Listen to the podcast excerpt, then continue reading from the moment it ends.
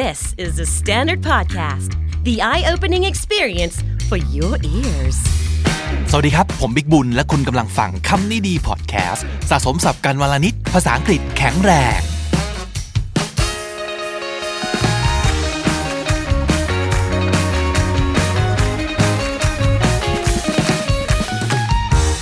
คำถามของวันนี้นะครับ หลายคนผมเชื่อว่าน่าจะ relate แล้วก็เคยเจอนะครับ ถามมาว่าเราจะสามารถอยู่ในสภาพแวดล้อมที่มีแต่ความ negative ได้ยังไง ในเมื่อ mindset ของเราไม่เป็นแบบนั้น และทุกครั้งเราก็จะเจอแต่เหตุการณ์เจอคำพูดของคนอื่นที่ทำให้เรารู้สึกแปลกแยกนะครับ โอเค เอางี้ผมคิดถึง สองสถานการณ์แบ่งก่อนนะฮะ เนื่องจากไม่ได้ระบุมาว่าสภาพแวดล้อมที่ว่านี้มันคืออะไรที่ไหนกับใครยังไงนะครับ ตอนแรกผมว่าจะแบ่งเป็น 2 แบบคือ 1. สภาพที่เราเลือกได้กับ 2 ที่เราเลือกไม่ได้ แต่คิดดูดีๆนะฮะมันเลือกได้หมดแหละเนาะถ้าเราเอาจริงเราเลือกได้หมด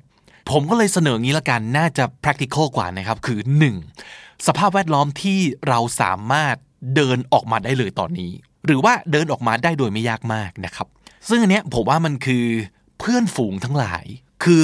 ถ้ามันนกาทีฟมาก ถ้ามันบั่นทอน ถ้ามันไม่ดีต่อใจจริง ๆ นะครับ อยู่ด้วยแล้วไม่เกิดความเจริญงอกงามใด ๆ เดินออกมาเลยครับ จะอยู่ทำไม ไม่อยู่ผมไม่เชียร์ให้อยู่นะครับ มันไม่คุ้มนะครับ กับ 2. สภาพแวดล้อมที่เรายังเดินออกมาไม่ได้ทันที ต่อให้อยากเดินออกมาแค่ไหนก็ตามนะครับ เช่น เรื่องครอบครัวคุณพ่อคุณแม่ที่บ้าน หรือว่าการงาน ซึ่งผมเข้าใจนะ หลายคนจะมีเรื่องแบบ ภาระหน้าที่ทางการเงินที่มันไม่สามารถจะแบบไม่พอใจปุ๊บปั๊บลาออกมันทำไม่ได้มันยังจำเป็นต้องฝืนต้องทนไปก่อน ผมเข้าใจ ผมผ่านมาแล้วนะครับ ทีนี้ลองมาดูซิว่าเรามีทางเลือกอื่นๆ ยังไงอีกบ้างนะครับเสิร์ชไปเจอบทความจาก forbes.com นะครับ บทความนี้ชื่อว่า what you can do to combat negativity in the workplace จะต่อสู้กับ negativity คือความลบๆทั้งหลาย ทัศนคติแง่ลบทั้งหลาย mindset ลบๆทั้งหลายในที่ทำงานยังไงดี เอาที่ทำงานก่อนนะครับสำคัญที่สุดเขาบอกว่า educate don't criticize เวลาเราเจออะไรที่ไม่โอเคเนี่ยปฏิกิริยาโดยธรรมชาติของคนมีสองอย่าง there are two natural reactions ignore it or complain about it หนึ่งเพิกเฉยครับ ไม่รู้ไม่เห็น เอาหูไปนาเอาตาไปไร่ กับสอง complain บ่นบ่นครับบ่นไปเรื่อยบ่นขิงบ่นขาบ่นไปเรื่อยนะครับ แต่สองอย่างเนี่ยเป็นสองอย่างที่ไม่มีประโยชน์ครับ ไม่มีอะไรดีขึ้นมา แล้วควรจะทำยังไง เขาก็เลยแนะนำว่า take action and educate people call out negative actions when you see them เขาว่า call out ในที่นี้ไม่ได้แปลว่าโทรไปตามใครออกมาข้างนอกนะครับ แต่มันแปลว่ากล้าบอกออกไปตรงๆว่าใครทำอะไรผิดนะครับ to confront someone about what they do wrong or to criticize someone or ask them to explain their actions อันนี้ก็คือเวลาเราเห็นอะไรที่มัน negative แล้วเราพูดออกตรงๆเลยครับว่า เฮ้ย อันนี้มัน negative จังไงทำไมมัน negative อย่างนี้วะ พูดออกไปตรงๆเลยนะครับ แต่ที่สำคัญคือ call out เสร็จปุ๊บก็ไม่ใช่จบแค่การวิพากษ์วิจารณ์ แต่คุณต้องให้ทางไปกับเขาด้วยครับ ถ้าเกิดจะเรียกว่า educate เนี่ยมันเหมือนไปสั่งสอนเนอะแต่มันไม่ใช่อย่างนั้นนะครับ แต่มันหมายถึงว่าถ้าเราไม่ชอบความ negative แบบนี้ที่เราเจออยู่ คุณต้องไปทำกันบ้านมาเหมือนกันครับว่า แล้วทางเลือกคืออะไร ถ้าจะไม่ให้เป็นแบบนี้ แล้วอยากให้เป็นแบบไหนทำยังไงมันถึงจะ positive เออว่าไปนะครับ แต่หนึ่งที่คุณเจ้าของคำถามบอกมาก็คือ มันทำให้เกิดความรู้สึกแปลกแยกใช่ไหมครับ งั้นผมว่าลองเริ่มจากตรงนี้ก่อนก็คือ หาความตั้งใจที่ดีให้เจอก่อน ลองดูซิว่ามันมี good intentions อะไรบางอย่างไหม เพราะว่าผมเคยเจอเยอะมากเลยว่า ที่จริงหลาย ๆ คนเขาอยากดีขึ้นนะครับ เขาไม่ได้อยากจะ negative นะ แต่เรากับเขาเนี่ยเจออะไรมาไม่เหมือนกัน background เราไม่เหมือนกัน โตมาไม่เหมือนกัน คือ mindset คนเราเนี่ยมันไม่ได้เป็นตัวบอกแล้วก็ฟันธงทันทีว่าคนคนนี้เป็นคนดีหรือเปล่าเสมอไปนะ mindset positive ไม่ได้แปลว่าเป็นคนดีโดยอัตโนมัตินะครับ และในทางตรงกันข้ามด้วย mindset negative ก็ไม่ได้แปลว่าเป็นคนเลวไม่ได้เป็นคนชั่ว คือคนบางคนเนี่ยเขาก็อยากคิดให้ได้มากกว่านี้ อยากจะต่างไปจากที่มันเป็นอยู่ทุกวันนี้ อยากจะคิดให้เติบโตกว่านี้ เขามี good intentions แต่เขาคิดไม่เป็นจริง ๆ ซึ่งเขาไม่ผิดนะครับ อย่างเราเรารู้ทุกอย่างเหรอ ก็เปล่าเหมือนกัน เพราะฉะนั้นถ้าเรามีไอเดีย ถ้าเราบอกว่าเรามีความ positive แล้วเราไปทำกันบ้านมาว่า แล้วยังไงถึงเรียกว่า positive เราช่วยเขาครับ การที่เราช่วยเขาถือว่าเป็นการช่วยเราเองด้วยเนาะถูกไหมเพื่อที่เราจะได้อยู่ในสภาพแวดล้อมอยู่ในสังคมที่มีแต่ความ positive เพิ่มขึ้น เสนอทางเลือกครับ หาทางให้เขาครับ แล้วก็ที่สำคัญนะฮะอย่าไปคาดหวังว่า นี่ฉันอุตส่าห์ทำกันบ้านมาให้แล้วนะ พูดให้ฟังปั๊บพวกแกต้องเข้าใจปุ๊บดิเฮ้ยถ้ามันเข้าใจง่ายขนาดนั้น มันไม่มีปัญหานี้หรอกครับ ใจเย็น นะครับใจเย็นๆครับ คุณอาจจะต้องอธิบาย คุณอาจจะต้องช่วยเขาไปอีกหลายครั้ง ไปอีกหลายสัปดาห์ไปอีกหลายเดือนก็ได้ แต่ถ้าเกิดคุณเห็นความเป็นไปได้บางอย่างว่า เออ เขาอยากเขาอยากพัฒนาเขาอยากดีขึ้น เขาอยากต่างไปจากที่เป็นอยู่ทุกวันนี้ ผมว่าก็คุ้มค่ากับการลงทุนนะเออเพราะฉะนั้นครับ positive mindset อย่างเดียว ไม่พอนะครับ การที่เราเป็นคนคิดบวกไม่ได้แปลว่าเราดีกว่าคนอื่นทันทีโดยอัตโนมัตินะ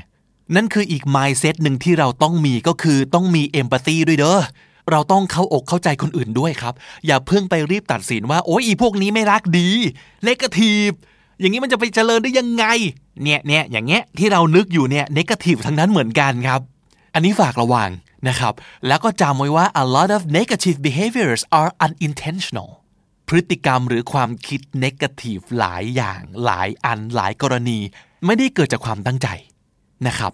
เรามาช่วยให้เขาเห็นความเป็นไปได้ครับว่า เฮ้ย เธอทำได้ หรือถ้าเกิดเธอทำเองไม่ได้มา มาช่วยกัน เดี๋ยวฉันช่วย แล้วฉันก็ไม่ได้เก่ง ฉันไม่ได้มีคำตอบทุกอย่าง ฉันก็อยากให้เธอช่วยเหมือนกัน อะไรอย่างเงี้ยมันถึงจะเกิดความร่วมมือกัน มากกว่าการไปชี้หน้าว่าโอ้ยแกนกทีฟ อย่างนี้นะครับ มันอยู่ที่วิธีพูด แล้วก็วิธีวางตัวของเราด้วยนะครับ ย้ำว่านี่คือกรณีที่คุณต้องการให้เกิดความเปลี่ยนแปลงที่ดี ไม่ใช่แค่อยากจะบ่นไปวันๆนะครับ อีกอย่างหนึ่งคือ do not participate ถ้าเกิดได้ยินบทสนทนา negative ทั้งหลายเกิดขึ้นในออฟฟิศเราก็มีทางเลือกสองอย่างเนาะหนึ่ง you step in and either try to change the conversation altogether or you can try to reframe the conversation อันแรกก็คือ change the conversation altogether ก็คือเปลี่ยนเรื่องคุยไปเลย เฮ้ยพวกเราคุยเรื่องอื่นกันเถอะ อย่าไปคุยเรื่อง negative เหล่านั้นเลย ฟังเราไม่เจริญหูเจริญใจ ไม่เห็นอนาคตที่สดใส คุยเรื่องอื่นกันดีกว่า กับ 2. reframe บทสนทนาคำว่า reframe ก็คือ to help create a different way of looking at the situation ลองสร้างทางเลือกใหม่ ๆ ในการมอง สิ่งที่เป็นปัญหาอยู่ไม่ว่าจะเป็นสถานการณ์ เป็นเรื่องของคนเป็นเรื่องของความสัมพันธ์ ก็ประมาณว่าชวนให้ทุกคนลองมองต่างมุมครับ นั่นคือการ reframe นะฮะและสิ่งที่สำคัญมากคือ don't do it alone If you observe negative behavior, chances are you're not the only one witnessing it. Find others who are willing to speak up. ง่าย ๆ เลยคือถ้าเกิดเราเห็น ถ้าเกิดเรารู้สึก มันต้องมีคนอื่นที่เห็นแล้วรู้สึกเหมือนเรานะครับ หาคนคนนั้นให้เจอ หาคนที่พร้อมจะลุกขึ้นมาพูดครับ speak up คือพูดออกมากล้าพูดนะครับ one voice makes a ripple a group of voices creates waves and many voices produce a tsunami เสียงหนึ่งเสียงจะทำให้เกิด ripple a ripple r i p p l e แปลว่าวงกระเพื่อม เหมือนเราโยนหินก้อนเล็ก ๆ ลงไปในน้ำนะครับ ก็จะมีวงกระเพื่อมริ้วคลื่นเล็ก ๆ เกิดขึ้น ถ้าสมมติเกิดเป็นเสียงหลาย ๆ เสียงรวมกัน ก็จะสร้างเป็นคลื่นเป็นเวฟนะครับ แต่ถ้าสมมติเกิดเสียงจำนวนเยอะๆมารวมกัน ก็จะกลายเป็นสึนามิเลยครับ So find as many people as you can. The more people you can get, the quicker you'll see the changes. ยิ่งมีกองกำลังเยอะ ยิ่งเห็นความเปลี่ยนแปลงได้เร็วขึ้นนะครับ อันนี้ผมว่า work ทุกสถานการณ์ไม่ว่าจะเป็นที่ทำงานที่บ้านกลุ่มเพื่อน มันคือการหาแนวร่วมครับ สมมติที่บ้านเราแม่ของเราคือ negative เวอร์เราดึงพ่อกับน้องมาเป็นแนวร่วมเลยครับ ค่อยๆ ตอดคุย ค่อยๆ ล็อบบี้ไปทีละคนนะฮะเพื่อให้เกิดการเปลี่ยนแปลง ที่ทำงานก็เหมือนกัน ใครคิดเหมือนเราผมว่ามองมองไปน่าจะหาไม่ยากเนาะแต่ทั้งนี้ทั้งนั้นนะครับ สำคัญที่สุดที่สุดที่สุดก็คือ ระวังอย่าให้เกิดความรู้สึกแบบ us against them ไม่งั้นเดี๋ยวการเมืองมาครับ การปะทะมาแล้ว Avenger Civil War มาแล้วนะครับ ลองคิดกลับกันครับ สมมติถ้าเกิดเรา เป็นคน negative คนนั้น แต่เราไม่รู้ตัวนะเราไม่ได้ตั้งใจด้วย และเราก็ไม่ได้อยากเป็นด้วย แต่เราก็จะมีกลุ่มคนคนหนึ่งที่แบบ super productive มาก super progressive มาก ก็คือเก่งมากหัวก้าวหน้ามาก เต็มเปี่ยมไปด้วยไอเดียใหม่เวอร์มากลุกขึ้นทำนู่นทำนี่ทำนั่น คือไอเราก็แอบรู้สึกแย่อยู่แล้วลึกๆว่ากูก็ไม่ได้เก่งมาก แต่ถามว่าเราอยากเก่งไหมอยากนะ เราอยากเปลี่ยนไหมก็อยาก แต่เราไม่รู้จะทำยังไงไง มองไปทางไหนก็เห็นแต่ข้อจำกัดเยอะแยะ มันตันเนี่ยแล้วอยู่ๆก็จะมีคนเหล่านี้ลุกคือขึ้นมา แล้วก็เดินเข้ามาแปะป้ายเราว่าเป็นคนเนกาทีฟไม่รักความก้าวหน้า ไม่รู้จัก transform ตัวเองเพื่อรับมือ disruption อะไรอย่างเงี้ย เราจะรู้สึกดีเหรอครับ ไม่มีใครชอบโดนแปะป้ายอย่างนี้หรอกนะฮะ เพราะฉะนั้นก่อนจะแปะป้ายใคร ผมว่าพยายามทำความเข้าใจเขาก่อนไหม แล้วช่วยกันจากจุดเริ่มต้นที่ว่า เฮ้ย เราเป็นพวกเดียวกันนะ เราอยาก include เขาเข้ามาไม่ใช่ exclude เขาออกไปนะครับ เราไม่ชอบความรู้สึกแปลกแยกใช่ไหมเออ คนอื่นเขาก็ไม่ชอบเหมือนกัน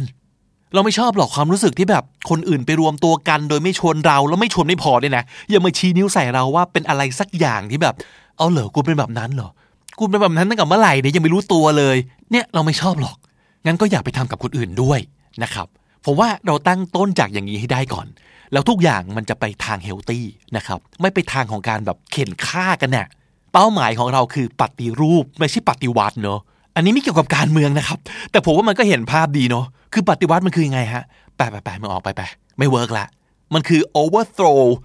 overthrow มันคือล้มล้างอำนาจ แต่ปฏิรูปเนี่ยมันคือ reform มันคือ change มันคือ improve มันคือ modernize มันคือ innovate มันคือการจับมือกันเจริญก้าวหน้า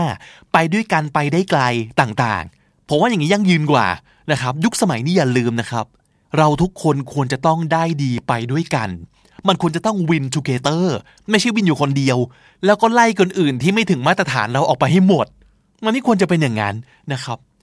ซึ่งโอเคแน่นอนมันต้องมีคนประเภทที่ว่า เข็นไม่ขึ้น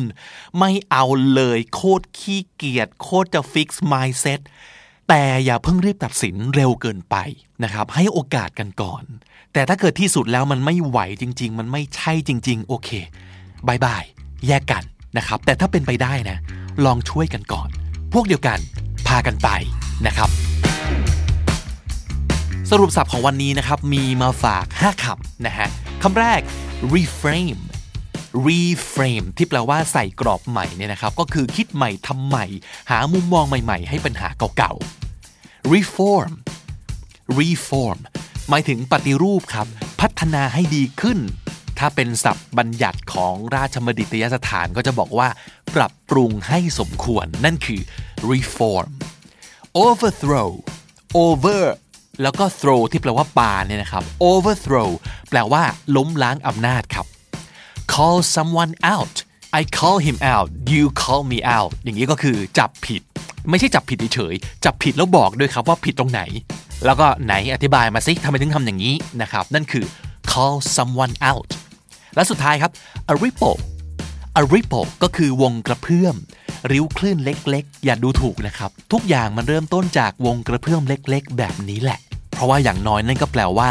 อะไรบางอย่างกำลังเริ่มต้นขึ้นแล้วครับ และถ้าติดตามฟังคำนี้ดีพอดแคสต์มาตั้งแต่ episode แรก มาถึงวันนี้คุณจะได้สะสมศัพท์ไปแล้วทั้งหมดรวม 2,000 กับ 52 คำและสำนวนครับ และนั่นก็คือคำนี้ดีประจำวันนี้นะครับ episode ใหม่ของเราจะ publish ทุกวันจันทร์ถึงศุกร์ที่ The Standard co ทุกแอปที่คุณใช้ฟังพอดแคสต์ YouTube Spotify แล้วก็ JOOX ครับผมบิ๊กบุญวันนี้ไปแล้วนะครับ อย่าลืมเข้ามาสะสมศัพท์กันทุกวันวันละนิด ภาษาอังกฤษจะได้แข็งแรง สวัสดีครับ Standard Podcast, eye opening for your ears.